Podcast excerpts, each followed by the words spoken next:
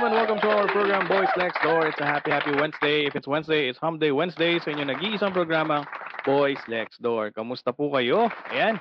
Medyo maulan na naman, ano? Simula kaninang hapon hanggang ngayong gabi ay umuulan pa rin. So sana kayo po ay safe na sa inyong mga tahanan, no? Sana kayo nakauwi na sa inyong mga tahanan. Kung kayo po ay nagdi-dinner, nawa ay samahan niyo po kami, no? Ngayon naman, kung kayo tapos na mag-dinner at nagpapahinga na lang, mas maganda, no? Kasama niyo ang Boys Next Door. Kasi pag Wednesday, mga sir, mga ma'am, alam niyo na, it's Hump Day Wednesday. So sumasagot po tayo ng inyong mga katanungan legal. At kung kayo po ay may gusto ring itanong, no, na may kinalaman sa mga legal questions po, no, kung kayo may mga problema legal, eh ilagay niyo po yan sa aming pong chat box, no, at yan po sisikapin po namin sagutin sa pamamagitan ng ating mga nagagawa po ang mga lawyers. Ayan. So, napaka Napapanood niyo po ang voice Lex. Okay, sandali, ano? Ah, ayan. okay, may nag-private message pa, no? So, sige. Ah, mamaya, mamaya, ah, tingnan natin, ano, kung ano magagawa natin doon sa nag-private message. Once again, my name is Ralph. At syempre, sa hindi na pagtatagal, no, tawagin na natin ating mga kasamahan dito sa Voice Lex Door. Unahin na natin, syempre, ang nag-iisa at walang katulad, Attorney Ross Formoso. Attorney Ross! Ayan, magandang gabi po sa lahat po ng sumasama sa amin, nanonood dito sa Metro Manila, sa Pilipinas at sa buong mundo. Magandang gabi dyan. Ayan, thank you, thank you, Attorney Ross. No? So, syempre, hindi mo mawala, no? Si Mr. Warehouse Man, Attorney J. Francisco. Attorney J. Hello po sa inyo lahat. Uh, wireless tong mic ko no kasi hindi pa siya nakakabit no. So good evening and uh, happy Wednesday. Okay, no? Prepared na prepared talaga si Attorney J pag Miyerkules, no? Okay, so maraming maraming salamat, Attorney J. Syempre, hindi mo mawala si Mr. Principal, Attorney Ram Maige. Attorney Ram. May sakto, no? Bilis na na. Wala na, Ayun, wala na ah, tayo tayo. Good evening. Ang ano, eh, no? Oo. Good evening sa mga viewers natin, no? Isang maulang Wednesday na naman. At nandito kami Mm. ngayon para sagutin yung mga katanungan nyo. So stay tuned lang. Mm. Yan. Stay tuned lang. Huwag kayong lilipat ng channel, no? Kahit may laro ang Hinebra, no? Yes. Okay. Punta muna tayo sa ating comment section. Wala pa. First half pa lang. Di ba nanalo na Alaska? Kanina Ah, umaga yun eh. Yun, sir. Ah, Gabi yun, sir. Kala ko umaga na yun. Ah, ngayon, ang kalaban, Northport, no? Mm Ang hirap Sige, punta muna tayo sa ating comment section, no? Kung, sige. Ano ba, pag-usapan ba natin? Ano? sige, pag-usapan mo natin. Okay na, okay na. O, sige. Sige, sige. sabi, Okay na, okay na. sabi ni... Okay.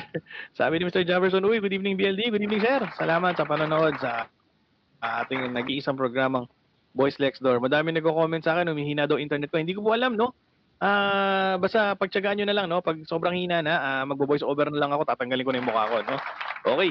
Ah, ah, bago tayo mag-proceed sa ating ano, Hump Day Wednesday, nawawala si Attorney J. Uy. okay. Attorney Ross, kamusta ang Wednesday mo? Ayun, maraming masalimuotang problema ngayong araw na ito. No? At hindi ko pa rin natapos yung mga trabaho, pero buti na lang, merong bukas. Yun. Laging may bukas, no? Ah, ano yan, mga for filing ba yan, Attorney Ross? Hindi eh. Mga Sige, tanggalin mo na ka, Attorney J, no? Diyan ka muna. Nakakagulo magugulo, magugulo ang ahensya ng pamahalaan. Ah, okay, okay, okay. Magugulo. Sobrang sila-sila mismo hindi ko maintindihan. Yan. Problema talaga, no? Problema talaga yung ano na yan, ano? Sabi ni Miss Susan Dilig, no? Good evening, boys. Good evening po. Salamat po sa panonood ninyo, no? Attorney Ram, ikaw, kamusta ang yung Miyerkules? Ah, No? Ano, Dadalawa- no? Ang lunes mo na kaming hindi sinisipot. Oo nga eh. Kaya ano eh. Laging Ano mo? naka ano? Parang mabagal ka. Nakasked yata yung migraine ko every Monday. Eh, no?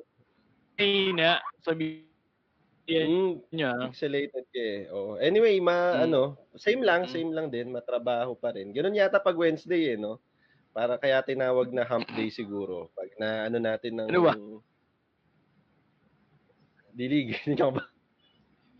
Napag... Oo, ako daw mabagal, ako daw mabagal, no? Mm, so ayun, yun. Okay naman, matrabaho lang, matrabaho. Tapos matraffic na pauwi eh. So Mm. dagdag sa pagod. Oo nga eh, oo nga. Teka, susubukan natin mag, oh, maglipat ng ano. Oo, teka. Sige.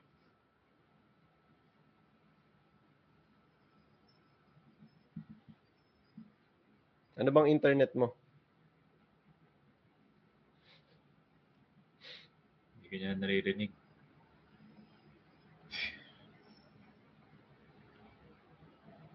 Mm.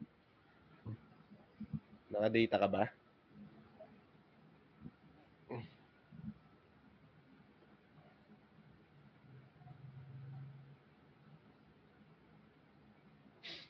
Nagtititigan lang tayo dito. Sige. Sige lang, sige lang, sige lang. Okay, no? So, dalawa na lang tayo. Pabawas ng pabawas eh. no? Ay, si Turn J. Oh, mukhang di pa siya ready, no? Andiyan na kayo. Okay na ba ako? Okay na ba? Okay na ba? Ayan, okay na. Smooth na, smooth. Oo, yan. Sige, ubusin natin data natin. Kumunik tayo sa data, mahina yung internet natin ngayon eh, no? Ayan, sabi ni Ma'am Avic, ayan, magandang gabi BLD, magandang gabi po ma'am. Salamat po sa panonood nyo sa atin pong programa. O yan, Ah, Attorney Ram, hindi ko na ba, hindi ko narinig kung anong nangyari sa Miyerkules mo, no? Ah, ang sabi ko kay Attorney Ross kanina, ah, same lang, matrabaho eh. Pag Wednesday yata ganun eh. Kaya tinawag na hump day siguro. Oo, no. Kailangan may, may Pagka- pahinga yung midweek eh? Oo. Okay na. Weekend na, no? Okay, Tapos so attorney, pa ng traffic. Matraffic kanina ulit eh. Parang, matraffic ba? Oo, tuloy-tuloy na eh. Mm. Di bale, hayaan nyo. Ah, ano rin yan, gagaan din yan kasi magpapasko, no? Hindi rin. Attorney Jay, pwede ka na bang kausapin? Pwede na. May sound ba? May sound yung microphone ko. meron, meron, meron. Tama na yan, uy. Ay, Okay. ayan, okay na. Okay Okay na, na. okay na. Ayan, ganyan ka na lang. Ayan, okay na ata. Okay na, okay na. Attorney Jay, okay, Okay na. na. Okay na. Okay na. Sorry. Ayan, ano. Ayan. O, yan, sige. Ka kamusta ka naman? O, yan. Okay, meron pa. Nahatak. Nahatak nung ano, nung earphones. Yan. Ay, ako napagod sa'yo eh. Sorry. Ayan, ano na. Kamusta ka na? Um, ano ba? Itong Wednesday ko, ah, meron akong ano, meron akong kamag-anak na uuwi galing Bicol kasi nasalanta sila doon ng ano eh, ng bagyo. Hmm, yeah. Pero pero hindi yun yung dahilan kung bakit sila uuwi. Ano, ikakasal ka na? Di ba kinasal ka na? Hindi. kasi ano daw, ah, 'di ba nasalanta sila ng bagyo tapos Mm. ah, doon sa lugar nila walang kuryente. Ah, okay. So ilang araw na silang walang kuryente tapos yung asawa niya buntis. Hmm. Unborn Uy, kilala ko child. yan. Oh, Bicol ba yan? anyway, oh, blind item na lang siya. Tapos, Kilala ko yan ah. Ah, hindi naman Tapos, so- nakidnap yan, so- ano? hindi, hindi naman. so, so Okay. buntis yung asawa niya, no? Tapos wala Mm. silang kuryente. Mm. Pag, paggabi daw, meron daw siyang naririnig na kumukuskus sa yero ng bubong, tapos tumatawa. Gusto kayang kwentong may mga may mga aswang, may mga aswangan files pa tayo ngayong gabi. ah. Tik yun, tik-tik. Oo, Oo. so yun talaga yung main reason. Parang natotrauma daw siya, eh, kaya uuwi daw sila dito sa Manila. Ibig mo ba sabihin yung kamag-anak mo na yun, Attorney J, ay naniniwala sa aswang dahil buntis ang asawa niya? Ganon? Alam ko hindi siya naniniwala eh, pero parang first-hand experience, parang natakot ata siya. Hmm. Pwede bang, Ikaw ba ano, nanin... pwede bang magpasabi dun sa kamag-anak mo? Pwede bang i-record niya yung pag, Oo. ano, pagtawa? Di ba pagtawa? Mm. Oo, yung marinig mo lang yung tik-tik, no? Ibang klase yun. A- a- ano daw eh, ni-record niya. Pag sinend niya sa akin, ipapakita, ipaparinig ko sa inyo. Yun, Yan, sige. Ano ka? Di ba naka-encounter ka na ng tik-tik, right? Oo, madami nung high school. Cheros, bumibili pa nga nun. Dyaryo ba yun? Yung ba isang may pier? mga kaloko. Mga alam yung bata kayo. Mga kalokohan yung bata kayo, no? Kasama ba si, Ayan. si Attorney Ross no, nung nag-pair tayo? Hindi ko alam. May katarungan yun eh. May kamag-anak bantay katarungan yun eh. Naka, nabakakuha kayo ng 500 na sapatos. Hindi, iba pa yun. iba pa yun, iba pa yun. Oo. Basta alam ko galing tayo ng bantay katarungan nun. That, that, was, that was a Friday. Tapos hindi ko lang kung sino may dala sa ating sasakyan. Malamang si Attorney J ang may dala sa sasakyan. Oo. Si Mm, Tapos pumunta tayo ng pier. Mm. Yan. Good old days, good old days. no? Good Madami times, tayo. good times. Si Ross ata yung Good times, good times. Nung, Di ba tayo nagtulak? Ibang araw pa yun. ibang araw pa yun. okay. So mga sir, no, ayan, ang mga nagkamustahan na tayo, no. So kagaya nga ng sinabi natin kanina, it's Hump Day Wednesday dito sa inyo nag-iisang programang Boys Next Door. So ngayon may mga pumasok na tayong mga katanungan. At syempre, kung ngayon naman may mga katanungan pa no sa aming mga dear viewers, na gusto niyo po itanong habang the show is ongoing, no? ah, sige lang po, ilagay niyo lang po 'yan sa atin pong comment section o kaya po ilagay niyo po siya sa private messenger kung kayo po ay nahihiya na makita ng ating mga viewers na sa inyo po nanggaling yung katanungan ano. But just the same, kanina nire-review ko yung ating mga pumasok na questions, magaganda yung mga tanungan natin. So sana marami kayong matutunan dito sa ating programang Boys Next Door. Okay, so simulan na natin ano. Ah, okay na ba kayo? Okay na no? Okay O, na, sana okay sa na. Oh, sana tuwing Lunes ganyan tayo no. Okay, ayos yan. sana walang iwanan ano. Kasi ako nung Lunes nagmamadali din ako eh. Sabi ko may Boys Next Door no. Wala akong alam-alam, kaya pala di ka nagmamadali, no? Attorney J, no? okay, so simulan na natin yung ating programa, no? So, ang tanungan natin, ang unang sasagot, dahil ikaw ay lagi kang wala pag lunes, Attorney Ram, ikaw ang mauuna. Okay ka ba dyan?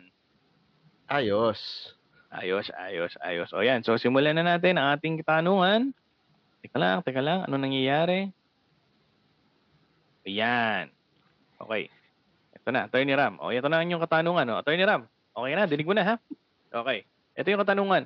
Hello po, meron po akong binibiling lupa sa aking kaibigan. Dahil malaki po ang halaga nito, nagkasundo po kami, nahuhulog-hulugan ko na lang po yung napagkasunduan naming presyo. Gumawa po kami ng contract to sell para sa aming kasunduan. Kaso po nitong nakaraang buwan, tinamaan po siya ng COVID-19, yung kaibigan ko, at sa kasamaang palad ay kinamatay niya ito. Eh, condolence po sir. Ngayon po ay kalahati na ang naibabayad ko dun sa lupang binibili ko sa kanya. Paano po kaya ang mangyayari sa aming transaction? Nahihiya po akong pag-usapan ito sa ngayon dahil alam ko nagdadalamhati pa ang kanyang pamilya. Salamat po. Ah, tanong ni Mang Urbano. Okay, so condolence Mang Urbano no sa pagkawala ng iyong kaibigan. Yan, so bentahan ng lupa, Attorney Ram.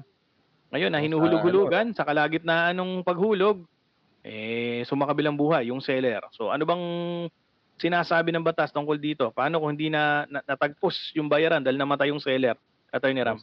Ah, maganda yung ano, no? Ma wag mo na nilang pag-usapan. Total, nahihiya siya eh. Kasi Mm. COVID-19 na matay yung friend niya. Oo. Baka Parang dapat insensitive na- eh, no? Mm. Oh, tsaka ba dapat mag-quarantine muna siguro yung pamilya dahil mga nakasalamuha niya yun eh. Tama, tama, tama yun. So tama lang siguro dumistansya ka muna. Tsaka hayaan mo munang mag ano, mag tawag dito, magdalamhati. Ano yun? Mag mag tawag doon? Mag-grieve. Oo, mag-grieve, mag-grieve yung family, no? Mm-mm. Ah, yung sa legal side nito, since may contract to sell kayo nung Oo. nung kumpare mo, no? Mm-mm. Yun yung ano, yun, yun ito na naman tayo. Yun yung controlling eh, yung contract to sell, no? Oo, oo. Eh, since wala kang pinakita sa amin, i-assume na lang natin, no? I-apply na lang natin yung batas, no? Yung Mm-mm. sa na ano na nagsasabi na yung contracts kasi is applicable between the parties, kayong dalawa, Mm-mm. mga heirs nyo, kung halimbawa, kung ikaw naman nawala, yung mga anak mo, Okay. ah, ito, sa instance na to, siya nawala, so maging applicable siya sa mga heirs naman niya. okay. Or sa mga assigns nyo. Sa mga assigns nyo, yung hindi nyo sila heir, pero nakalagay sa kontrata na kung mawawala ako, si, halimbawa, si Ralph ang magpapatuloy. So yun, Mm. ah, yun yung sinasabi ng batas. Effective siya sa parties, sa heirs, tsaka sa assigns. Yun yung general Okay. rule ng contract. Eh, since contract to sell to, pasok siya doon, no? Kasi ang mga ang sinasabi ng batas, ang mga hindi mo lang pwedeng ipasa na object ng contract is yung ano eh, yung mga personal dun sa contracting parties eh. Mm-mm. Halimbawa yan, yung na-discuss natin dati sa ano, yung rights and duties nung Oo. nung Personal. spouses, 'di ba? Mm-mm. O, Hindi mo naman pwedeng patirahin yung kumpare mo dun sa asawa mo. o Yung mga personal, ano, Oo. ayun, hindi mo man pwedeng, yung support, hindi mo rin yan pwedeng i-ano sa contract, di ba? Mm-mm. Ah, so basically, yung contract to sell, magiging effective pa rin yan kahit dun sa heirs nung kumpare mo, no?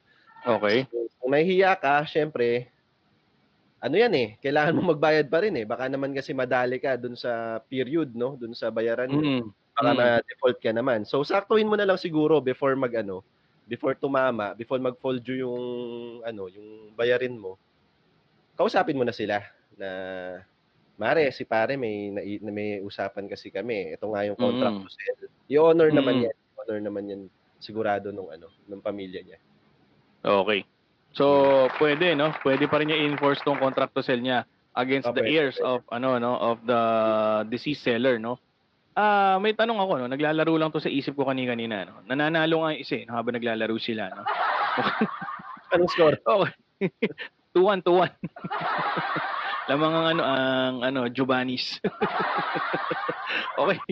Ah, hindi ba hindi ba papasok dito yung tinatawag nating succession mga sir? So halimbawa nga dahil namatay. So yung property na yan eh technically pag may-ari na nung ah, surviving wife tsaka nung mga anak, 'di ba? So paano mangyayari doon? Ah, tutuloy pa rin kahit yun lang ang property nung for example, yun lang ang property ng tatay. Pwede pa rin ba ituloy yun? Kasi sa succession, kung maalala natin, ang mapapasa is hindi lang yung property eh. Ang mapapasa rights, duties, Mm. obligations, pati yung mga utang eh. Mm. So kasama to na duty mo or obligation niya na ituloy yung kontrata eh, 'di ba? Okay. So doon naman sa makukuha, kung ito man lang yung prop eh, kung ito lang talaga yung property, well, compensated naman sila eh. Compensated naman Mm. sila doon sa mapapalitan naman siya in cash. Okay. So equivalent pa rin nung may iwan niya yung papalitan, no? Mas maganda nga to Mm. dahil liquid eh. So hindi na sila mamamroblema ng Magbebenta pa, no? Oo, oo. at least hati-hati sila. Okay. Attorney J. Paano kung walang contract to sell? Oral lang yung agreement, verbal. Pwede bang i-enforce yun? Tapos nagbibigay siya ng pera. Tapos kada bigay niya ng pera, nakal- nag, nag, nag, nag, ah, na-execute lang sila ng acknowledgement receipt na tinatanggap niya bilang partial payment pero walang ah, walang specific contract. Pwede ba yun? Pwede pa rin yun, no? Kasi yung acknowledgement receipt, proof yan na, ano eh, proof ng payment eh. So, bakit nagbabayad yung ah, buyer kung Okay.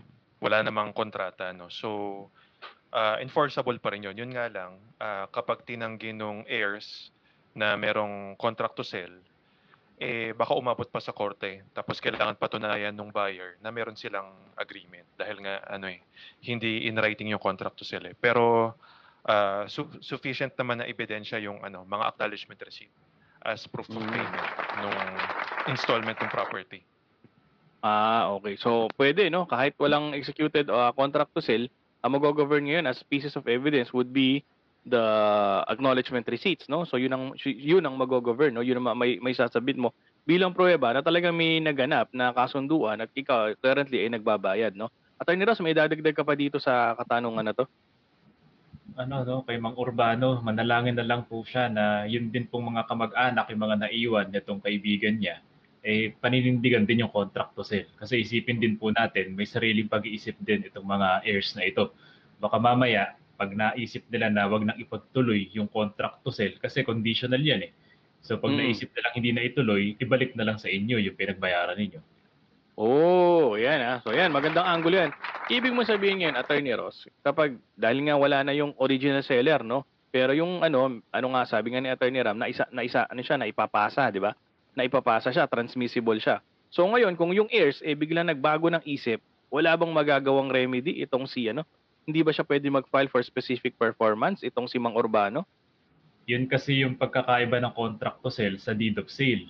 Pag Mm. deed of sale na yan, ibig sabihin, nagkaroon na ng perfection dun pa lang sa pagbabayad niya. Kaliwaan na, di ba?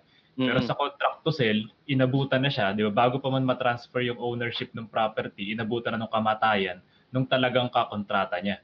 So yun yung pagkakaiba. Kapag nag-file ngayon siya ng specific performance dito, baka hin- sabihin pa ng mga kamag-anak, di ba, na ibenta yan, gumawa ng contract to sell, vitiated consent.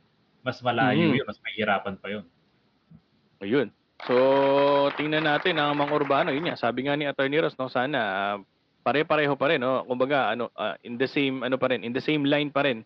Itong ano, no, ah, in one accord pa rin yung mga naiwanan ng, ng iyong kaibigan, ano, na gusto pa rin na ituloy yung inyong sale. Kung hindi, paano naman yun naibayad pala, Attorney Ross? Halimbawa, hindi pumayag. So, pwede siyang mag- mag-claim for refund. May right Oh. naman siya. Balik May right naman siya. Oh. Mm, okay, okay. Teka, ito si may katanungan si Mr. Lou Eric, no? Paano po pala kung naibigay na yung title at tinitiri ka na ng buyer yung property? So, Attorney Ram, to sa, total sa itong katanungan eh, no? Paano daw kung naibigay na yung title at tinitirikan ng, na ng buyer yung property? Actually, illegal yung ginawa na yun. Attorney, ah, Mr. Lou Eric, no? Hindi pa siya, hindi pa siya, wala pa siyang right para magtayo doon eh. Pero just the same, Attorney Ram. Wala pa ring ano eh, wala pa ring transfer ng ownership doon eh. Kung Mm. ibigay man yung title, siguro as a security lang eh. Mm-mm. No? Total, binayaran mo na, o hawakan mo muna tong titulo, 'di ba? Mm-mm. Tapos kung tinirik, kung tinirikan, hindi pa rin eh. Ano lang 'yun eh, parang tolerance lang siguro ng owner eh. Na, sige, oo, oo. bayad ka na. Sige, magtirik ka diyan. Pero sigurado naman na may understanding din sila na pag hindi mo nabayaran, akin 'yan or i-demolish ko 'yan. Mm, Diba? mm. Parang hindi pa rin siya. ano, Ang mag ang controlling pa rin diyan is yung contract to sell eh. So, okay. Attorney Jay, punta ako sa'yo. So, ibig mo sabihin, yung, yung, yung buyer na to na magtatayo ng, ng magtitirik ng bahay would be considered in bad faith kasi hindi pa niya bayad eh. So, alam na alam na, yung, yung, yung, yung titirikan niyang bahay, eh hindi pa kanya. So, will he be considered in bad faith? And therefore, kapag ito nga, yung senaryo na binigay ni Attorney Ross, namatay yung, yung, yung tatay, yung mga anak, ayaw na ngayon pumayag, ginana, ayaw na pumayag doon sa sale, kailangan niya i-demolish niya. Kasi nga, hindi na pumayag eh, di ba? So, di-demolish niya at his own expense. Tama ba? Tama kasi ano eh, y- yung rules ng ano yun, BPS, Builder, Planter, Sower. Oo. So, dahil alam ng buyer na merong nagmamayari nun, hindi siya pwedeng in good faith. Mm-mm. So, anything na itayo niya doon, ah, kapag hindi naman natuloy yung kontrata nila, pwedeng ipaan yan, ipa-demolish at his, at his own expense kasi nga, in bad faith siya eh. So, pwedeng ipatanggal yon nung heirs. Pero, yung mga ganyang kasunduan na parang, oh, ito yung titulo, parang ganyan ata sa probinsya eh. Parang, Oo, ganyan kasi sa Ah. probinsya eh. Kasi kahiyaan dun eh.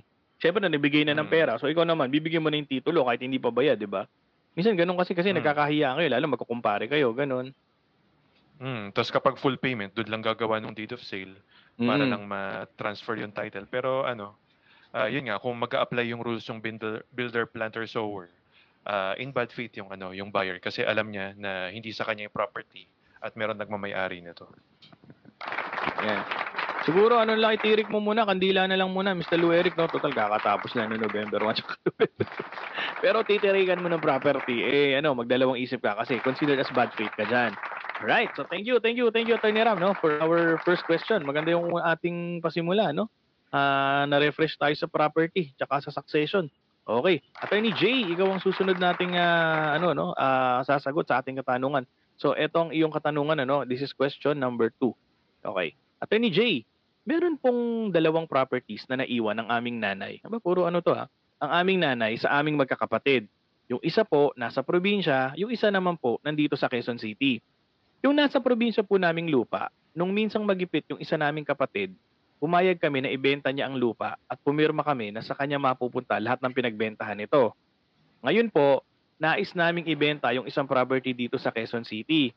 Okay lang po bang hindi na namin isama sa hatian yung isa naming kapatid since nakakuha na siya sa isang lupa at hindi naman kami nakihati na doon? O kailangan pa rin po siyang bigyan ng share niya? Salamat po. Tanong ni Nana Minang. Okay. Para matatanda yung mga nagtatanungan yan, ano? Ah, hindi natin alam bakit. Attorney Jay, dalawang property. Yung unang property, ah, dahil nagipit si kapatid, o binigay, sige, benta mo yan at ah, lahat ng proceeds sa'yo na. O ngayon, may isang property pa. O ayaw na ngayong ano, nagdadalawang isip sila, bibigyan ka pa ba namin o tama na yung kinuha mong share? Ano ba ang tama dito, Attorney Jay? Ah, papasok kasi diyan yung rule nung sa ano eh, sa legitim na Mm. kapag nakuha mo na yung ah, rightful share mo ng mana mo sa magulang mo, ah pwede nang ano yun, parang ano yun eh, i-collate, ito total lahat Okay. ng assets. Tapos ah, titignan kung nakuha mo na yung karampatang mana mo. Okay. So, kung pag tinota lahat, tapos ah, sinubtract, ganyan. And ah, yung share niya dito sa property sa Quezon City, eh katumbas ng property doon sa probinsya. Pwedeng hindi nakasali sa hatian itong Hmm, ah, okay. dito. At Yung ano tawag kapatid. dito? Yung isang kapatid. Kasi parang ano yan eh, Mm. ah, advanced legitim. Hindi ko maalala Mm-mm. yung Yung term, term. sa ano eh, sa succession eh. Pero parang ganun yung concept nun eh, na nakuha mo siya in advance. So, pwedeng nakuha mo na yung share mo pagdating Parang sa yung ano, man. parang sa pro, parang sa prodigal son. Alam mo ba yung kwento noon? Uy. yung umuwi siya. Umuwi siya, tapos yung umalis. Tama ba? Yun ang alam kong Oo. prodigal son eh. Parang, O talaga, prodigal son lang, di mo alam yung kwento. Di ba, hiningi niya yung mana niya doon sa tatay niya kasi gusto niya magpakalayo-layo. So, parang ganon, di ba? Kahit buhay pa yung ano, kinuha na niya yung mana niya. Parang ganon, in advance niya. Parang ganon.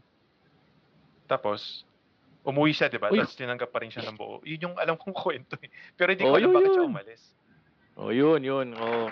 Kasi nga, ano siya eh, ah, happy-go-lucky siya eh. Gusto niya ma-enjoy niya yung, ano eh, yung, yung kayamanan ng tatay niya eh. Eh, kaya lang, hindi siya marunong sa pera. So, naghirap siya. Mm, okay. Pero, Bigyan nga ng Biblia eh. Bigyan niya. o yun, basta yun ang basta yun ang concept ng advance legitim na sinasabi mo Attorney Jay na pwede niyang kinuha na niya in advance yung kanya. oh, pero, kapag isa-settle na nung magkakapatid yung estate nung Quezon City property, ah, yun ang hindi ko alam kung paano yung gagawin doon kasi sa settlement of estate, kailangan mo sabihin na kayo yung mga tagapagmana eh. So, paano yun? Tatanggalin mo yung isang kapatid na hindi siya tagapagmana or paano? Yun ang hindi ko alam. Okay, ah tanungin natin sa iba. Attorney Ram, ikaw. Tama si Attorney Jay eh, no? Ah, dapat malaman muna natin yung value nung property sa QC tsaka yung property sa probinsya ba yun? Oo. Wala- ano, gawin natin ano, ah ano ba probinsya? Ah, Pasig. Ano ba probinsya? ano na lang, ah Bulacan na lang. Taga, taga Bulacan ako eh. Sige, Bulacan na lang. O yan. Oh, depende kasi, no? Ah, Kung mas mataas yung value nung sa QC, baka dapat bigyan nyo pa rin siya. Kasi sabi nga ni Attorney Jay, yung legitim niyan eh. Yung, yung sa legitim magkakatalo. Tapos i-consider as advances. Ngayon, Mm. kung may sobra dito sa QC na dapat mapunta rin sa kanya, eh dapat bigyan nyo yung rightfully na mapunta sa kanya. Mm. Ngayon, kung mas mataas naman yung value nung sa probinsya, baka may utang pa siya sa inyo dito naman sa paghahatian nyo sa QC. Oo. Malaman yung value eh, para matansya natin. Kasi, boy pa ba yung tatay nila? Kasi, wala na eh. Wala na. Oo. I-assume natin na wala na. Sila-sila na lang magkakapatid. Kung kayo-kayo na lang natitira dyan, tapos pareho naman kayong legitimate, ah, mga legitimate children naman kayo ng mga parents nyo, hati-hati kayo dyan na pantay-pantay. Mm. So, dapat malaman talaga natin yung value nung dalawa para malaman natin kung entitled pa ba siya share sa QC yung kapatid mo or may utang pa siya sa inyo dahil mas mataas yung Mm. nahati nyo dun sa probinsya. Oo. So. Attorney Ross, may, may dadagdag ka dito sa sitwasyon ni Nana Minang? Ah, ano na lang po, siguro para mas madali yung malaman kung magkano yung value ng properties dito sa Quezon City tsaka sa probinsya, kuha po kayo ng tax declaration. Makikita Mm. niyo po doon yung kung magkano yung assessed value. At least makasiguro kayo na, yun nga, sinasabi ni Attorney Ram tsaka ni Attorney Jay, makasiguro po kayo na hindi po kayo nakakalamang or kumbaga nauungusan naman sa kabilang partido. mm Pero ako, I, I assume na nung ibenta, nung, ibent, nung ibenta yung ano, meron in-execute na deed of sale to, no? So doon sa deed of sale, doon pa lang malalaman nyo na nanaminan kung magkano yung nakuha ng kapatid nyo. 'Di ba? Kasi nakalagay sa deed of sale kung magkano yung purchase price ng property. So kung magkano yung nakalagay doon, yun ang iaawas ninyo, 'di ba? Ah, sabi ni Mr. Lou Eric, no, dapat naging disipulo si Attorney J ni Papa Art para kabisado niya ang prodigal son. Shalom, shalom, shalom. Sayang no, hindi nakilala ni Attorney J si Papa Art Albay, no? Ayan. So ayan, going back, ano, ah may may dadagdag ka pa, Attorney J? Ma, ano eh, ah, madugo yung ano eh, madugo yung mga settlement ng estate eh. Lalo na kapag Mm. ganyan na merong naunang ah, tawag dito, naunang binentang property nung buhay Mm. pa yung ah, decedent, no. Oo. Pero ang ang the best pa rin diyan, pag nagkasundo yung ah, mga kapatid, walang problema kasi yun lang yung magiging ah, hadlang parate sa ano eh, sa agreement eh. So as long as ah, mapagkasunduan naman nila regardless kung paano hatian. And ah, basta meron silang pambayad ng ah, estate tax, tas kung mag-iba-iba Mm. yung hatian, may, may pambayad ng donor's tax, walang problema. Pero ang usual kasi na problema sa settlement ng estate, yung heirs na sasalon nung ah, estate tax, walang ano, walang sapat na funds. So hinihintay pa Oo. nila na may buyer. Tapos pag may na, pag may buyer, ayun, ah, bababa yung value ng property kasi parang yung buyer yung nag-asikaso nung lahat ng gastusin. So ano na lang, barya-barya na lang yung natitira dun sa mga heirs. So kawawa naman. Saka nagiging problema lang naman dyan usually kapag may mga kapatid na ayaw pamanahan, ayaw bigyan ng share, di ba? O kaya isang kapatid, ah, 80% ang share, tapos isang kapatid, 10%. Pero other than that, wala naman ako nakikitang, ano, ah, sabi nga ni Atty. J, as long as mag-agree kayo mga ah, magkakapatid na ganito ang share, hindi man equally, di ba? Nakakalamak ng onti si kuya, nakakalamak ng onti si ate, walang problema. Nagkakaproblema nga lang yan kapag may hindi ka pinamanahan, tinanggal mo sa manahan, o kaya yung kanya eh 10% lang tapos yung sa kanya 90%. Bakit ganun? Wala namang reasonable ah, ano, re, ano ba, ma- magandang dahilan bakit nagkaganon yung partiyan ano. Other than that, madali yan kasi magkakapatid kayo eh. So yung mga ganyang bagay talaga okay lang na pag-usapan yan as long as hindi issue sa inyo yung pera kasi magkakapatid kayo, 'di ba? Okay. So Attorney J, ikaw ah ano ba?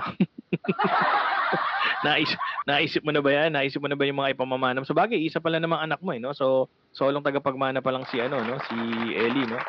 So madami na siyang madami na ba siyang mamanahin sa'yo? Ah, marami siyang mamanahing bayarin, no? So, cellphone, tubig, ah, globe, globe sa cellphone. Yeah. Marami Kaya rami. mo, yeah. Oh. Okay. Thank you, thank you, Attorney J, no? Sa pagsagot, ano? So punta tayo sa ating question number 3, Attorney Ross. Ito ang iyong katanungan, ano? Ayan. Ah, question number 3, mag-aanim na buwan na po mula nung binigyan ako ng memo na floating status daw ako. Kahapon po ay nakatanggap ako sa email na i-extend daw ng opisina ang floating status ko. Tama po ba 'yon? Di ba hanggang six, di ba hanggang anim na buwan lang pwede ang floating status? Tanong ni Mr. Floor Manager. Ayan, Mr. Floor Manager. Hindi ko alam kung anong floor ka manager, no? So, Attorney Ross, Third floor. floating status. Ano ba ang Floating sinasabi siya ng batas? Oo. Oh, ah, Mr. Floor Manager, no? Kasi nagbigay din po ng bagong direktiba ang ating DOLE na sinasabi na pwede na pong tumagal po hanggang isang taon yung floating status. Pero yun nga po, siguro dapat matingnan din natin na maayos po itong department order. Ah, pwede niyo pong tingnan ito sa website po ng ng DOLE, no, Department Order 215 series of 2020. Kasi yung unang beses na, yung unang anim na buwan, para po dyan sa floating status, clearly po makikita natin yan, management prerogative yan kasi nagsara or temporary closure yung kumpanya. Pero dito po sa pangalawang anim na buwan, ito po yung mga dapat nating tingnan dito. Yung sinasabi nyo, di ba, email lang. Hindi po po pwedeng sa email lang.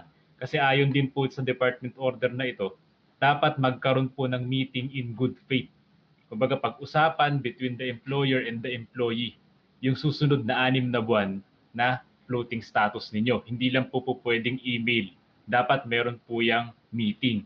So dito naman po, sabi rin dito sa department order na ito, kung sakali po during the period na kayo ay naka-floating status, nakahanap kayo ng ibang trabaho, tatanggapin daw po kayo muli ng kumpanya ninyo. Hindi po yun ibig sabihin na nakahanap kayo ng ibang trabaho, automatic mawawala na kayo ng trabaho dun sa original yung employment. So dapat lang po doon mali- maliwanag din na kung magdadagdag ng panibagong anim na buwan, ito pong employer ninyo, ino-notify yung Department of Labor sampung araw bago po maging effective yung ah, panibagong anim na buwan na, na floating status. Dito po sa nasabi ninyong ah, tanong, wala naman po ditong malinaw na sinasabing nag-notify na 10 days before. Kumbaga, Mm. siguro dapat malaman po nung kumpanya ninyo na meron pong iba pang guidelines. Hindi lang po kasindali po ng email lamang. Dahil kung sakaling email lang ang binigay sa inyo, kulang po yung guidelines na pinatupad ng DOLE, po pwede pong maging constructive dismissal pa yan yung ginawa niyang ani, karagdagang anim na buwan na floating status sa inyo. Ayan. Kasi no, ah, pumutok yung Dole ano na yan eh, no? Yung Dole memora- memorandum na yan tungkol dyan sa floating status. Attorney Ram, sa opisina niyo ba ah, pinag-uusapan na tong floating status ng isang taon o may kakilala ka ba na nagpapatupad na niyan? Ah, thankfully wala pa naman no, wala pa naman Mm. na Mm. floating status sa amin. No? Ah, wala rin akong kakilala na nagpapatupad na yan. So, Oo, kasi parang ang ano eh, no? Parang masyadong ano, ano ba tawag? Paano mo ma- ma-describe yan, Ram? nga eh, malabo eh dahil memorandum lang siya samantalang yung sa labor code ang Batas yun. Oh, ang pinaka matagal na pwede mong ilagay yung employee sa floating status is six months eh. Pag lumagpas Mm. dyan, sabi ng Supreme Court, sa, sa mga Supreme Court decisions, considered na as ano yan eh, as constructive dismissal eh, pag hindi mo siya binalik dun sa dati niyang position, di ba? Na Mm, mm. authority rights. So, tingin ko masya-challenge yung memorandum na yan. Tingin Mm. ko na. Kasi, ang tagal eh. Biro mo, one, one year ka floating status. Oo, Parang, grabe yun. parang hindi maka-labor din yung ano. Oo, mm, ayan.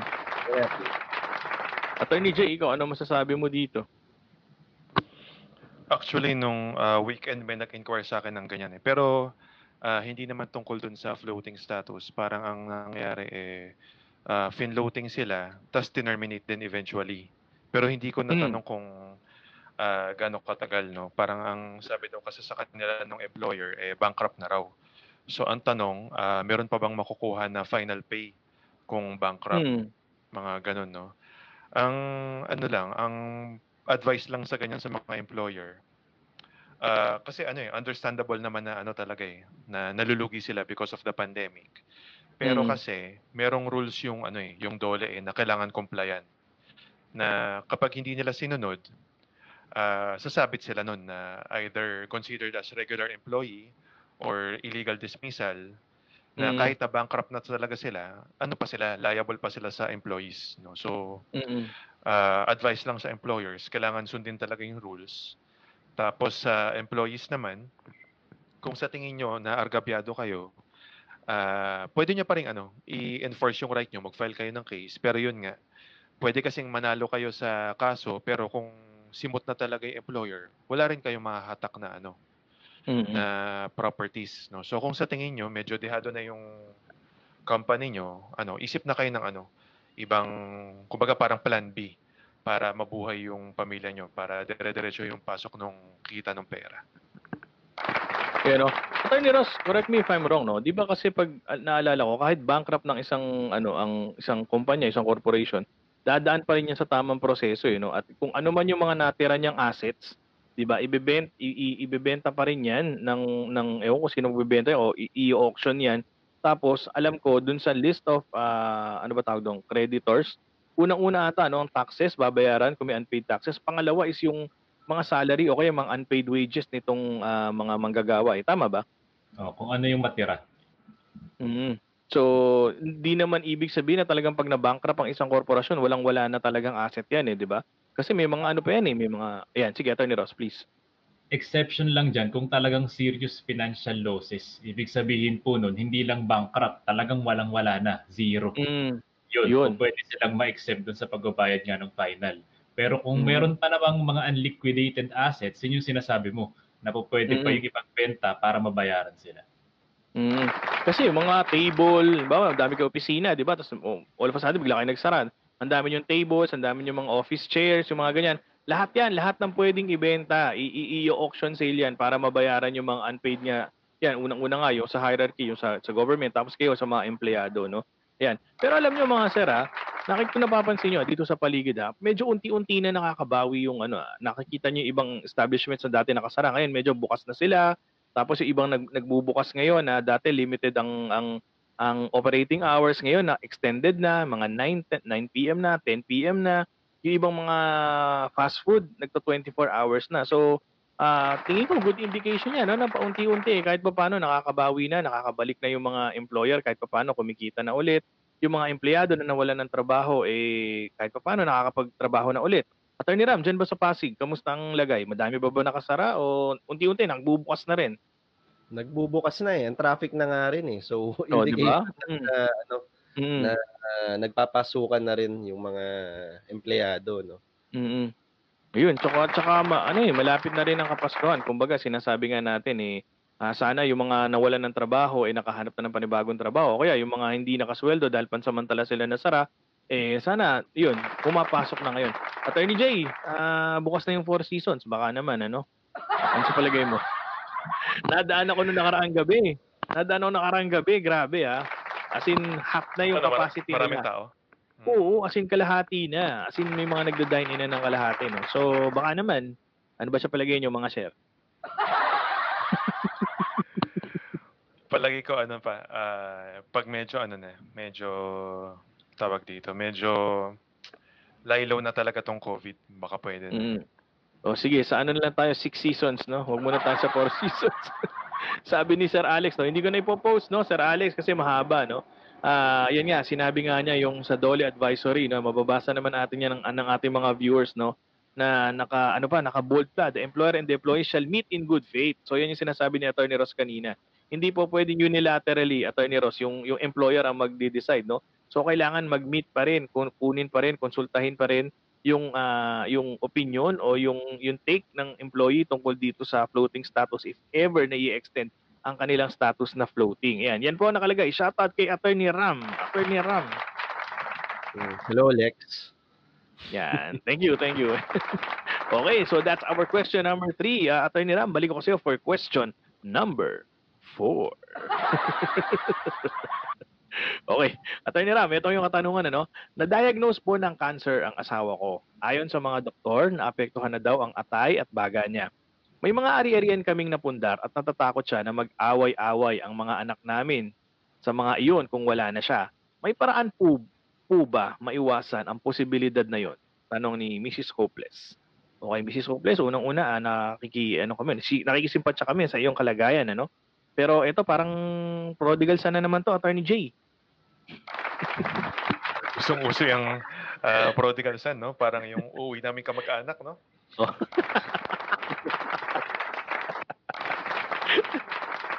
Ay, nako si prodigal sana. Banggitin na ba natin yung pangalan? Huwag na, no? Pag delikado. Okay.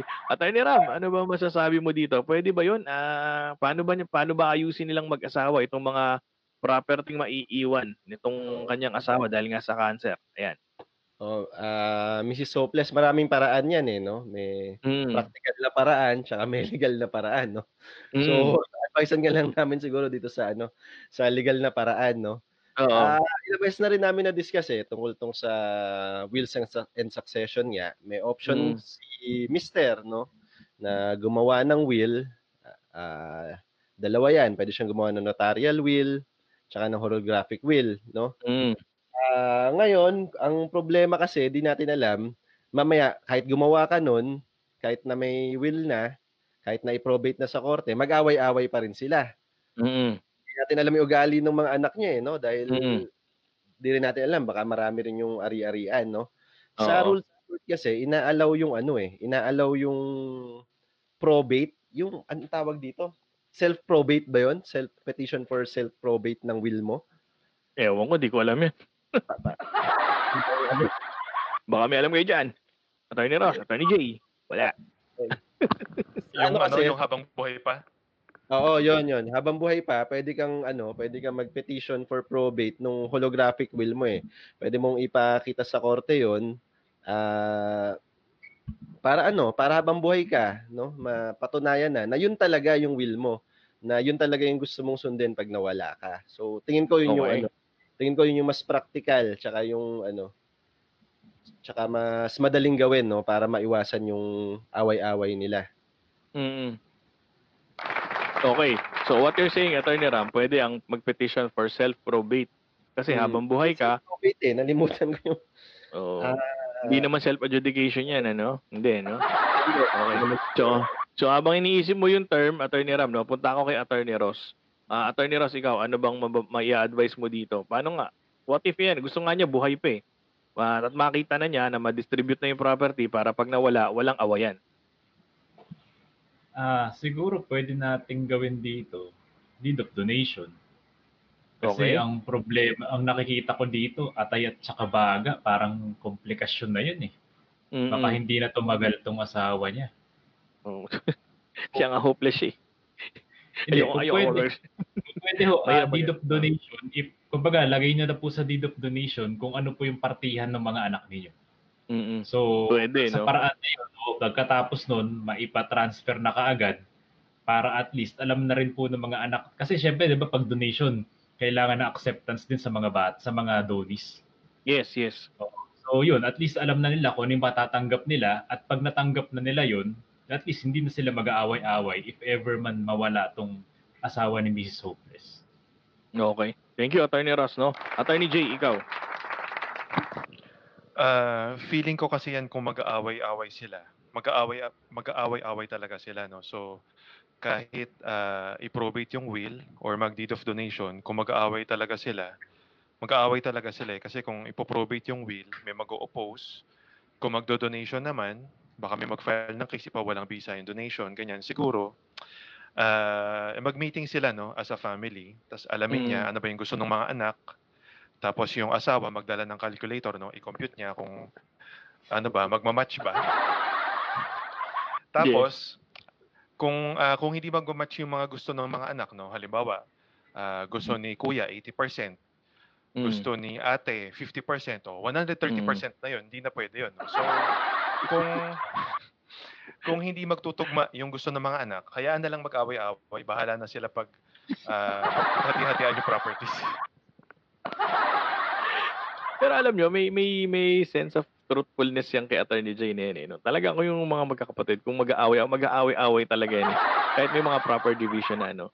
Paano kung ang ano, paano kung ang gawin? Halimbawa, 'di ba? Kasi nga sabi nga ng batas, pantay-pantay dapat, 'di ba? Each legitimate. Paano kung ginawa ng tatay, ah, meron akong dalawang sasak, meron tayong tat- tatlong sasakyan. O yung tatlong sasakyan dito sa isang anak. Yung bahay na to para dito kay kay bunso. Yung ano, yung tatlong ba, tatlong sa tatlong sasakyan kay kay panganay. O kay yung negosyo sa nag-iisang babae, tatlo anak niya. Pwede ba 'yon? Magiging valid ba 'yon o pwede siyang i-contest? Malamang iba-iba value nun, 'di ba? Malamang iba-iba value nun, 'di ba? Attorney Jay, sige. Pwede yun eh, basta papayag sila eh. Kumbaga, parang i-bluff na nung tatay, no? Parang, oh ito, ito sa'yo, ito sa'yo, ganyan. O, pag, pini, pag pinirmahan mo tong deed of donation, yung acceptance, okay na yan, wala nang problema. Pero kung ayaw mong tanggapin to, gahaman ka talaga, eh, bahala ka. Mag, bahala ka sa buhay mo. Yung mga kapatid mo, bibigay ka sa kanila to. Parang ganun. Oo. Okay. Inensyon ni Attorney Ross kanina yung deed of donation. Attorney Ross, pwede ba ang pwede ba ang ano diyan? Deed of sale na lang. O ngayon ang mangyayari, deed of sale. Rektahan ngayon. Kung wari, bet nagkaroon ng bentahan. So kahit anong habol niyan, makakahabol pa ba yan pag deed of sale tapos during the lifetime of their father, na i-transfer na sa kanila yung property. Halimbawa, may tatlong property o na i-transfer na isa-isa. So maghahabulan pa ba yan pag namatay yung tatay? Nabanggit nga ni Atty. J kanina, kung mag-aaway, mag-aaway talaga kahit anong mangyari. Oo. So, kahit anong, yun nga, kahit anong form of transfer kasi, kung depende na yan sa, dun sa mga anak nila eh. Depende na Mhm. talaga kung tatanggapin nila yung tamang division ng properties mabuti. Pero kung Mm. meron talagang siguro tinatawag na black sheep sa mga tao, di ba? Yun Mm. ang problema. Okay, no? Para bang yung, ano, yung kapatid na taga B. Wala, joke lang. Attorney Ross, Masama, masama Wala yun, ha? wala akong sinabi, ah. Wala, akong sin- simulated wala. Masama yung simulated. Wala, ah, wala yung si- simulated sale, masama yan, masama yan. Pwede rin eh. Pwede ring ma tawag dito. Pwede ding ma invalidate ba? Pwede ma Mm Pwede, Yan. pwede yan, oh. O yan, ikaw, ikaw, since ikaw ang sumasagot dito, Attorney Ram, any final advice na lang dito kay Mrs. Hopeless? ang lungkot lang, no? Sana nga mag-convince sila sa family kasi mamamatay na lang yung father nila. Yun pa iisipin na mag-aaway-away Mm. sila. Sana pabauna na lang ng ano, ng masayang alaala yung father nila. Na ba, Mm, wala, mm. ano, ah, nagkakasundo na kami. Akin na lang tong ganito, yung ganyan. Mm. Si ganito, ganyan. Tsaka, wag na yung pag-usapan nila pala, no? Sana Oo. Ina pag ano kasi para ina-anticipate nila mamamatay na yung tatay eh. Parang gano'n eh, no? 'di ba? Ng fighting spirit na ano, Mm. Mm. Oo. Ah, yun na lang Ayun. siguro. Kasi bigyan natin ng practical approach tsaka ng legal approach, di ba? Oo. Kasi Pero kung Oo. kailangan nyo ng arbiter, kung kailangan nyo ng referee dyan, well, Boys yung- next door. Ah, 5'9 pataas naman mga height namin, kaya naman siguro yan kahit Oo, marami. Kaya, kaya, kaya. kaya. Kasi alam nyo, hindi magtatanong si Mrs. Hopeless ng ganyan kung wala kung mumunti lang ang mga ari-arian yan, di ba? Hindi naman magtatanong yan kung ang ipapamana lang ay 100 square meters Attorney J tsaka isang 1984 Corolla Boxster, no? Di ba? Malamang ang papamana niyan at ang iiwan niyan malaki, malamang may negosyo yan, may sasakyan, may bahay, may lupa. So kaya sila nag kaya sila siguro nag nagwo-worry kasi baka mamaya kung saan-saan mapunta yung mga ipinundar nila, no? So yan, pinakamaganda talaga dyan, eh huwag nyo munang pag-usapan, ano? Tsaka magkakapatid yan. Asahan nyo nila na kung naging maganda pagpapalaki nyo sa inyong mga anak, eh hindi nila pag-aawayan yung ano, material na bagay, no? Ayan, so dyan na naman tayo bumagsak. Kanina, dyan natin simulan, ano? Magkakapatid yan, eh, di ba? Dapat no issue lagi ang pera pag sa magkakapatid, no? So, yun. Da- lagi dapat mat- na, ano ba tawag doon? Sabi nga ni Atty. Ram, la- dapat lagi ang mangibabaw yung pagmamahalan kaysa sa mga material na bagay. Ayan, kahit ah, hindi sinabi ni Atty. Ram yun, ako lang nagsabi. Iniisip ko. Okay. Thank you, thank you, Atty. Ram, no? Okay, uh, Atty. J, punta ako sa iyo, no, for question number 5. Atty. J, ito ang iyong katanungan, ano? Ah, hello po, mga sir. May kaibigan po ako na nagpresenta na siya na lang ang tutulong sa akin na mabenta ang lupa ko sa probinsya. Sabi niya, mahirap daw kung sa broker pa at di ko kilala. Nagpagawa na, da- na daw siya ng SPA sa lawyer niya at pipirmahan ko na lang.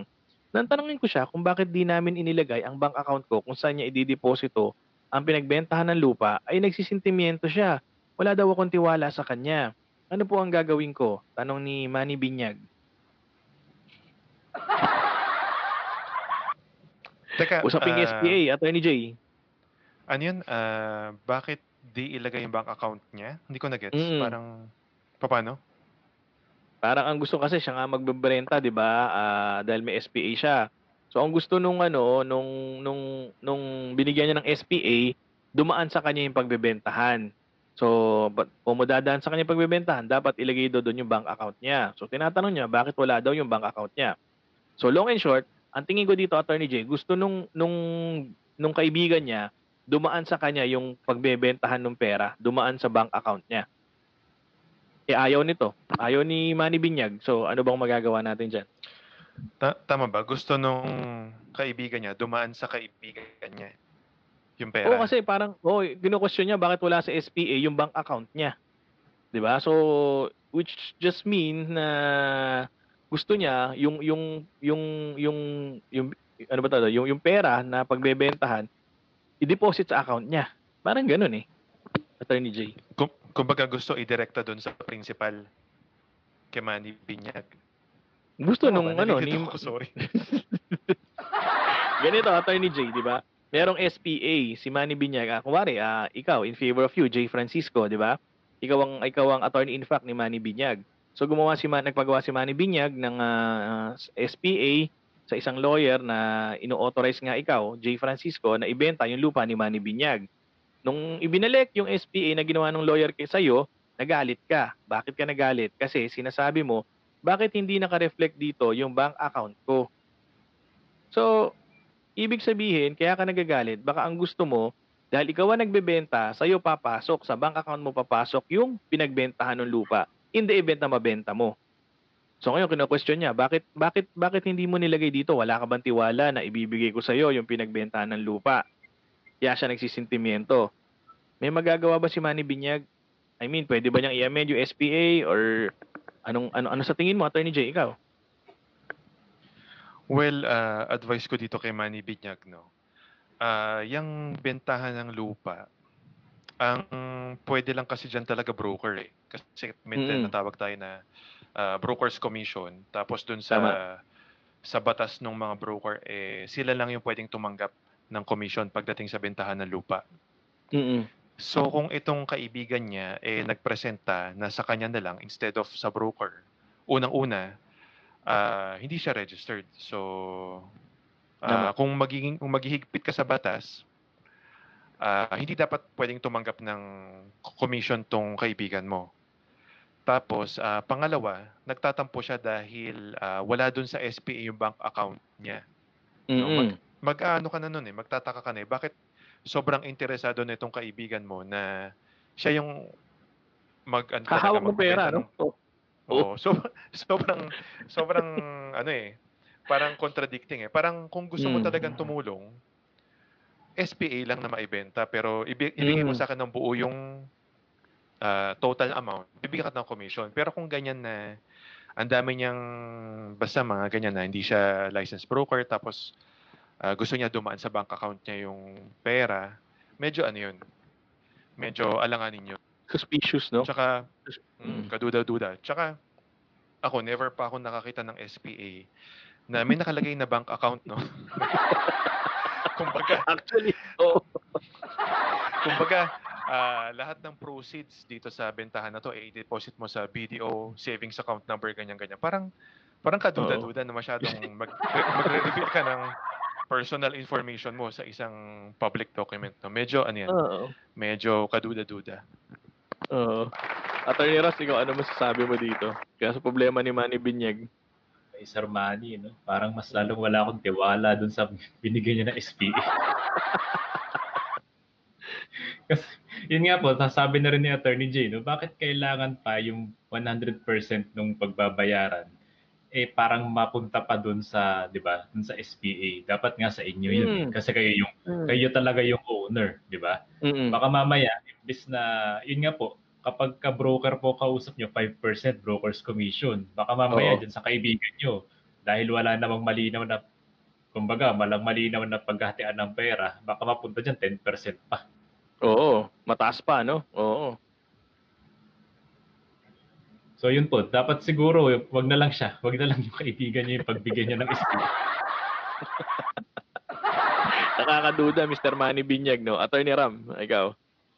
Ang daming red flags eh, no? Tama Oo. si Attorney Jay tsaka si Attorney Ross eh, no? Parang kaduda-duda na nagsinmien nagsentimiento agad, no? Tapos walang tiwala Mm. sa kanya. Eh, Mm. ang SPA kasi ano yan eh, ah, ang involved talaga dyan is trust and confidence eh, from the Mm. principal the agent eh. Ngayon, kung Mm. wala ka ng, kung wala nang tiwala kayo sa isa't isa, para saan pa yung SPA nyo, di ba? Tama, tama. parang naglolokohan lang eh. Tapos kung ganyan, kung ganyan na magtatampo-tampo, tapos napapaisip ka lagi na anong gagawin ko, nagtatampo yung kaibigan ko. Mahirap yan, no? Hindi wala pang ang bayaran, wala pang ang Oo. ano, per, wala pang ang perang involved na, wala pang ang perang dumadaan. Mm-mm. Paano na lang kung nandiyan na, di ba? Ano na lang isipin mo lalo. Pag ano. So, hanap ka ng iba siguro. Siguro may lisensya na lang para sure, no? Ayan. Tap. Ayan. Sorry, Attorney Ram. Nagsasalta ka pa pala. Sorry. Ayun, yun yan. Okay. yun. Yun nga mga ano, no? Mr. Manny Binyag, no? Ah, unang-una, pinakamaganda dyan, kung mag- maganda yung lupa at alam mong malaki yung value ng property na binebenta mo, punta ka sa ano, sa sa mga lisensyado, na mga broker na ano, licensed broker, no? Kasi kung kaibigan mo, ano lang yan, parang broker-brokeran lang, no? Ah, sad to say, no? Broker-brokeran lang yan. Hindi yan talaga licensed broker. Kasi ang, yung mga licensed broker, may mga batas ding sinusunod yan. May mga rules din yan. Sabi nga ni Attorney Ross, no? Pag ikaw licensed broker, usually 5% yan, Attorney Ross, eh, no? Tama ba? 5% Oo. maximum na nga yun. eh. Mm, maximum na yan for for a license, ha? License, Mr. Manny Binyag, license broker, 5 5%. Tapos kayo, baka mamaya singiling ka pa ng 10% niyan, eh, syempre, hindi naman siya sakop dun sa ano, sa mga rules ng license broker dahil hindi naman siya talaga broker to begin with. Pangalawa, parang kahit sa mga license broker, eh, hindi hindi nila hahanapin yung bank account nila, no? Doon sa SPA. Kaya kahit yung mga license broker, hindi mag magre-request siya na, oh, sir, ah, license broker ako, lagi, lalagay natin dito yung account number natin ha, para sa akin didiretso yung pera. hindi po, hindi ganoon ang ano diyan, hindi ganyan ang practice diyan ano. So nakakaduda po talaga yung kaibigan ninyo no. So ganito na lang, kung talaga meron siyang buyer, eh ano na lang, ah, i- i- idiretso sa inyo, tapos bigyan nyo na lang. Ganun na lang siguro, no? Huwag nyo nang i-SPA, SPA pa kasi baka mamaya kung saan paggamiti SPA na yan eh. Magugulat ka, baka SPA na, nakita mo, nakasanla na yung lupa. Totoo yan. Baka mamaya maidagdag niya na i-mortgage na binigyan siya ng power to mortgage your property. Magugulat ka, nakasanla na lang yan. Attorney Ram, ano yan? Wala, wala naman. Bakit? Hindi. Nakita ko kasi yung mic mo eh. Para nakaganon sa ano ka. Para may nakabuelo ko sa sabihin.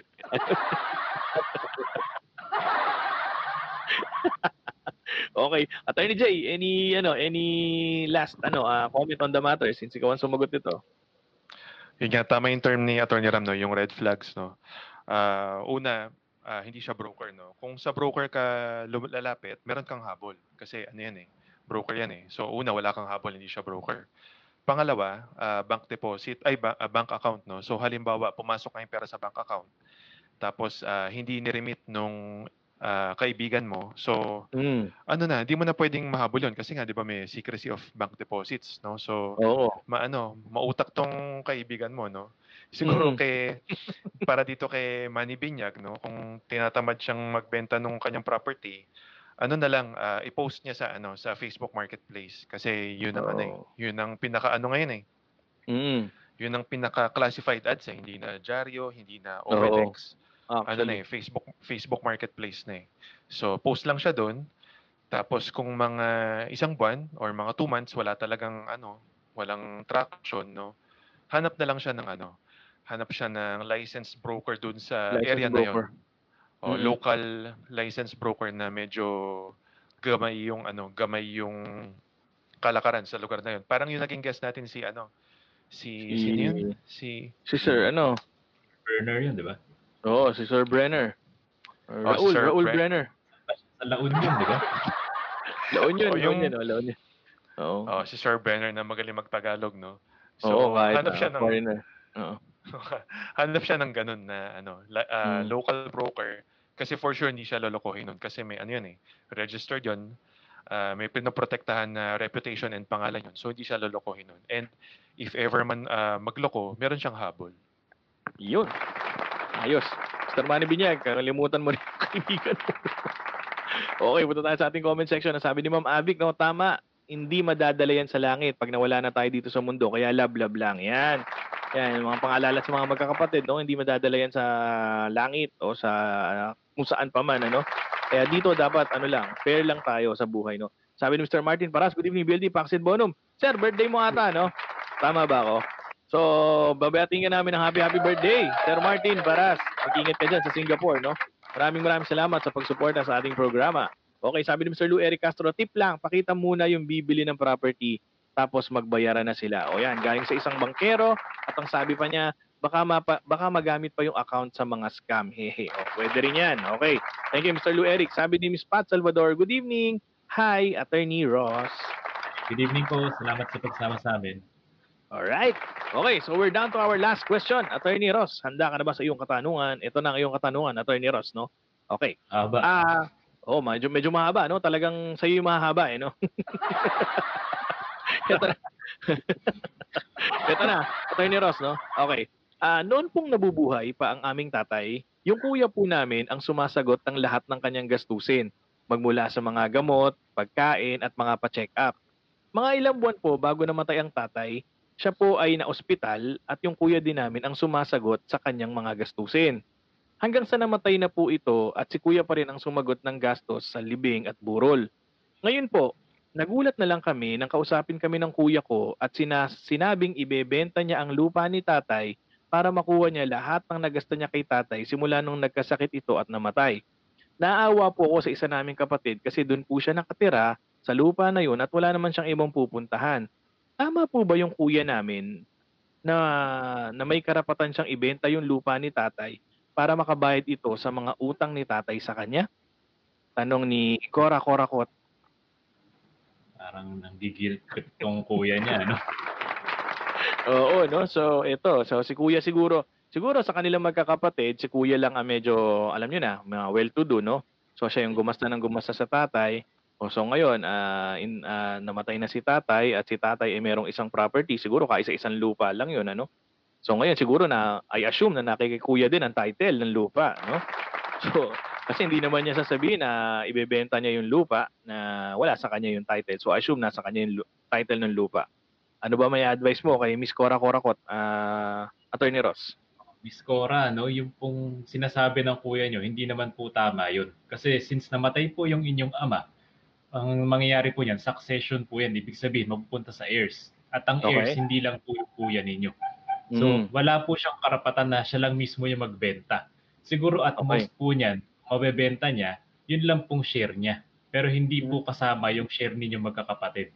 Lalong-lalo pa dyan, meron palang nakatira dun sa dun sa bahay, no?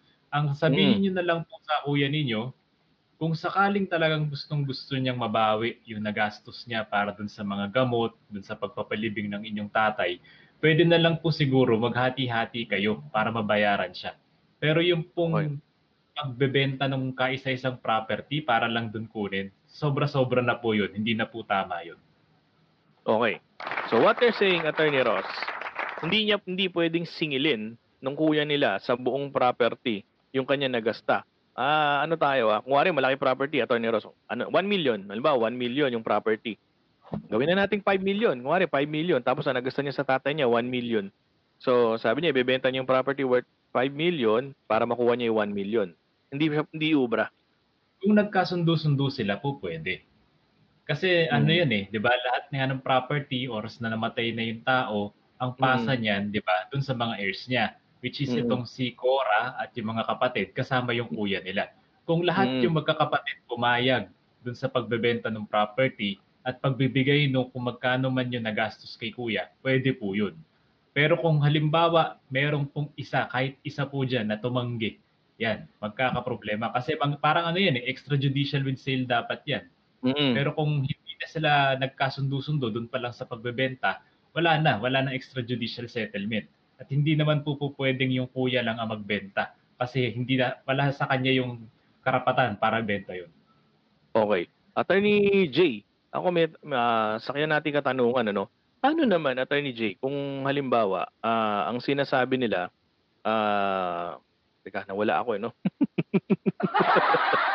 teka, ito 'yun Attorney J no. So, so paano naman kung ang ang sabi ang sabihin nila eh hindi kuya hindi ka naman namin inubliga eh, 'di ba? Hindi ka naman namin inubliga na gastusan si tatay. Tsaka bakit mo kami sinisingil? Eh pwede mo bang singilin 'yun eh pagmamahal mo kay tatay 'yon? Pwede bang ikatwiran ng alam mo naman 'di ba? May mga ganyang usapan eh. Pwede mo bang ikatwiran 'yon? Ngayon ginagawa mong utang utang ni tatay sa yung ginawa mong pag-aalaga na 'yan, pagpa-hospital na 'yan, pagbibigay ng pagkain. Eh di ba obligasyon mo 'yan bilang anak? At ikaw lang naman ang may pera sa atin. So bakit ngayon sinisingil mo sa amin? Attorney J.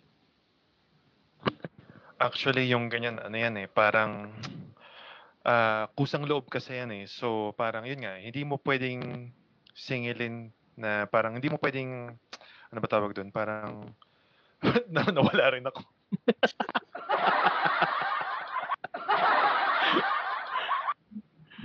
Ayan. Kumbaga, ano yan eh, na- nag-volunteer ka kasi, parang, so dahil nag-volunteer ka, so inako mo yung obligasyon, ngayon parang maniningil ka sa mga kapatid mo, no? Medyo, ano yun, medyo walang, wala siyang legal basis. So, unfortunately, ah, yun yung situation, ah, sitwasyon mo, no? Pero i-share ko na lang din. Naalala ko lang, meron akong ganyang, pi- nagpa-meeting sila before na client na Mm. Ah, ano, ano sila magpipinsan tapos yung isang ah, kapatid na tatay namatay tapos yung isang pinsan yun yung sumalo nung lahat ng obligation ng tatay so siya yung nag-ani nung bukid siya yung sumalo ng mga utang samantalang yung mga kapatid niya mga pinsan niya mga well off so parang inaakusahan pa siya na parang ba't mo binenta tong mga mga pinutol na kahoy ganyan Mm. parang inaccuse pa. Parang siya na ngayon namamahala. Siya yung sumulo ng utang ng tatay. Siya pa yung ina-accuse. No, pero yun Mhm. nga sa kasamang palad, wala kasing ano eh. Kumbaga Walang walang legal basis? Wala siyang wala siyang legal basis Parang para ano eh, para para Mm. mag-claim ng ano eh, ng reimbursement or ano eh. ah, or kung ano mang payment kasi yun nga parang unfortunately sa kanya napunta yung ah, obligation no siguro kung ang gusto niya ang pwede niya sigurong gawin diyan i-ano niya parang uh, i-reverse psychology niya or baliktarin niya na kung may pananagutan yung tatay nila, hayaan niya lang, ano, hayaan niya sumabit para madama yung iba niyang kapatid na gumalaw din or kumilos. Hindi yung Mm. hirap na hirap siya na inaako lahat ng burden. Pwede niya sigurong gawin yun. Okay. Attorney Ram, hindi ba pwedeng pumasok to as claim against the estate? Hindi eh, kasi buhay pa yung tatay niya eh. Ah, na naalala niyo yung ano, yung provisions natin, yung lec nag-lecture ba tayo sa support dati? Di sa Oo, family meron. sa Oo, family meron, meron. Oo. Kasi 'di ba yung legitimate ascendants and descendants, obligated 'yan to support each other eh. 'Di ba Mm. naalala niyo? Tapos yung if the support falls to two or more more persons, kung yu- if the obligation to support falls to two or more persons, ang share nila is naka-base dun sa capacity nila to pay eh, 'di ba? Okay. To Mm. give, to give support eh. Ah, so 'yun, ah, 'yun na yung issue ng support. Si kuya Mm. mo, kung siya yung well ah, in proportion 'yan dun sa babayaran dun sa ano, dun sa bibigay niya sa tatay niyo. Ngayon, dun Mm. sa property naman, hindi pwede dahil since namatay na yung father mo, naka-earmark na 'yan as part of his estate eh. Mm. So, ang magandang gawin diyan, ah, since yun nga, sabi nga ng civil code, in proportion dun sa kakayanan, bayaran niyo na lang siguro yung kuya niyo dun sa ano, in proportion to your capacity, no? Pero magse-share yung kuya niya dapat, 'di ba? Kasi obligasyon din naman niya magbayad eh. Ngayon kung siya yung Mm. pinakamayaman, syempre, yung mas malaking part sa kanya. Yun yung yun yung take ko eh. Ah, Mm. support buhay pa nung namatay, ah, hindi na pwedeng galawin yung property kasi ano na yan eh, nagpass na yan dun sa heirs eh from the moment of Mm. death. So kayo-kayo na Mm. may-ari niyan, hindi na lang yung kuya mo. Mm. Kung sa utang, hindi yan yung naka-earmark na property para bayaran yung utang. Tama si Attorney Ross. Kumuha ka ng ibang pondo, kumuha ka ng ibang hindi pondo eh. Kumuha ka ng ibang pag-iinitan, no? Baka pwede, Mm. baka capacity naman magbayad, no? Mm. Yun yung ano eh. Yun yung akin. Attorney Ross, paano kung ganito, no? So, halimbawa, wala nang ang pera yung tatay at meron na nga lang itong property nga na to, no? So, paano kung sinabi ng tatay, sige anak, ah, sige, basta suportahan mo ako sa lahat ng mga ah, gastusin ko ha- hanggang na-hospital ako, hanggang ganito. Tapos, lahat ng magagasta mo, kunin mo na lang dito sa titulo. Pwede ba yun? Kung sinabi lang, wala naman siya nasusulat, syempre, wala. Kumbaga matatapakan yung legitim ng iba pa mga anak eh. So Hmm. hindi po O, po pwede yun.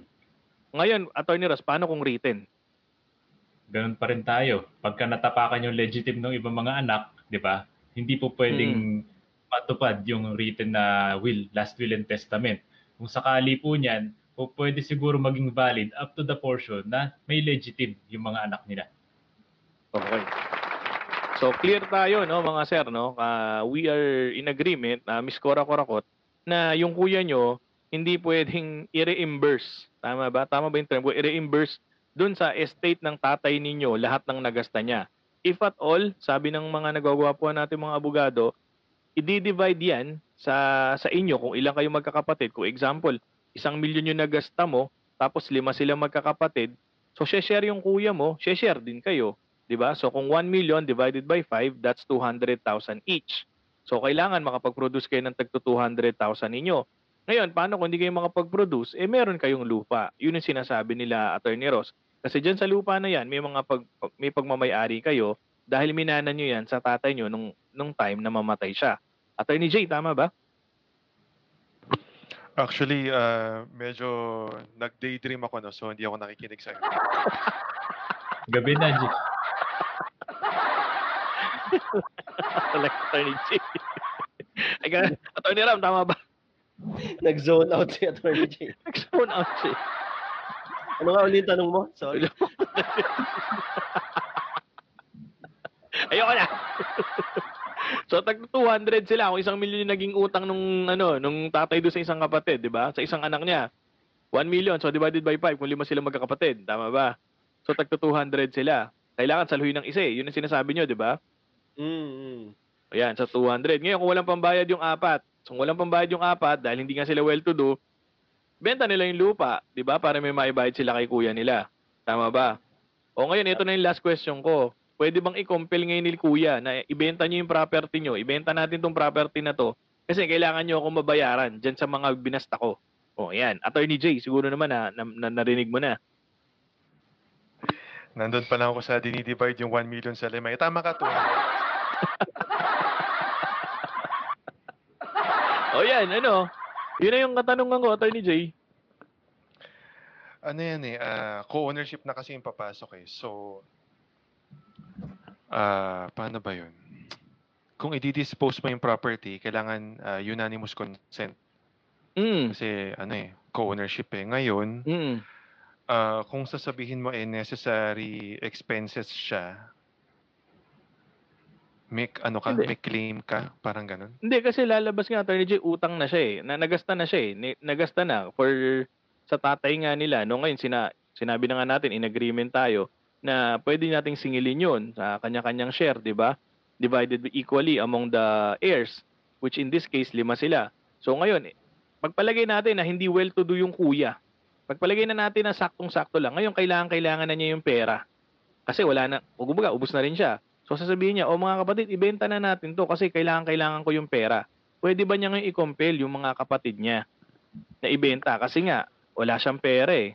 Eh may utang tong mga kapatid dahil doon pinaghati-hati na yung ano, yung ginasta ng tatay. Pwede ba niya i-compel? Siguro ang gawin na lang niya, mag-file siya ng ah, parang judicial settlement of estate. Okay? Kasi ano eh, ah, yung scenario na yan, hindi po pwede yan sa extrajudicial. Kasi hindi naman Mhm. papayag yung heirs na ah, tawag dito, may claim yung kuya for reimbursement. So, ang mangyayari, lalapit siya sa korte, papasettle niya yung estate, tapos sasabihin niya, ah, nung buhay pa yung tatay niya, meron siyang naggastos ng hospitalization expenses, ganyan. So, meron siyang claim doon sa partition, parang ganun. So, parang may claim siya doon sa share nung kanyang mga kapatid. Okay. So, dep- depende na. hi- Hindi ko ang ngayon alam kung anong sasabihin ng court doon, no? kung valid na claim ba yan or parang ah, dapat ba eh sagutin ng estate yung pagpapagamot dun sa tatay or Mm. parang kusang loob mo lang yan so wala kang makaklaim na reimbursement. Depende siguro sa ano, depende sa evidence na ipapakita niya, parang ganun. Okay. Thank you, Attorney J. Attorney Ross, ikaw.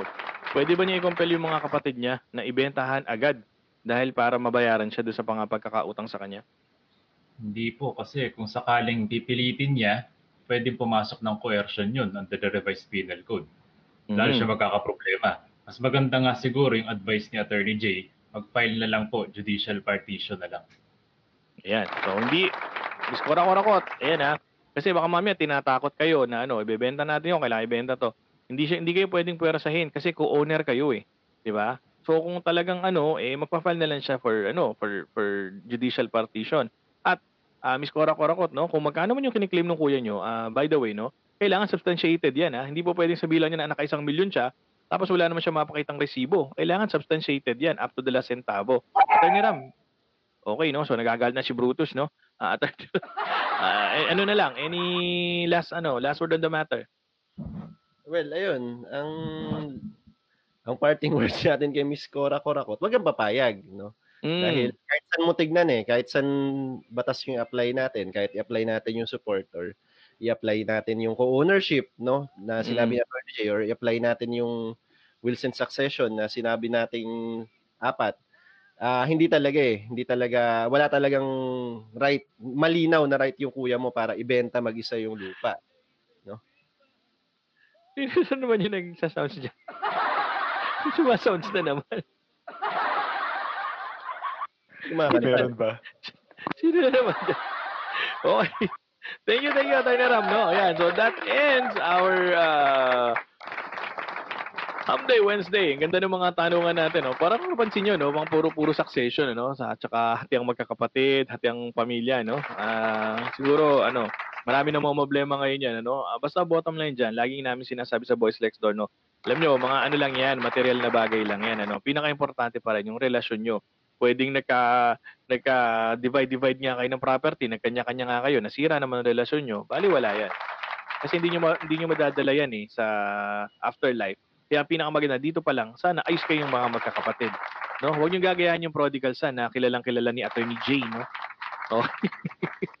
Alam mo na, basahin mo ha, pagkatapos ng, ng show natin, basahin mo. Tapos sa Friday, mag-ano tayo, reflection, ano tayo, about the prodigal son. Okay ba yun, Attorney J?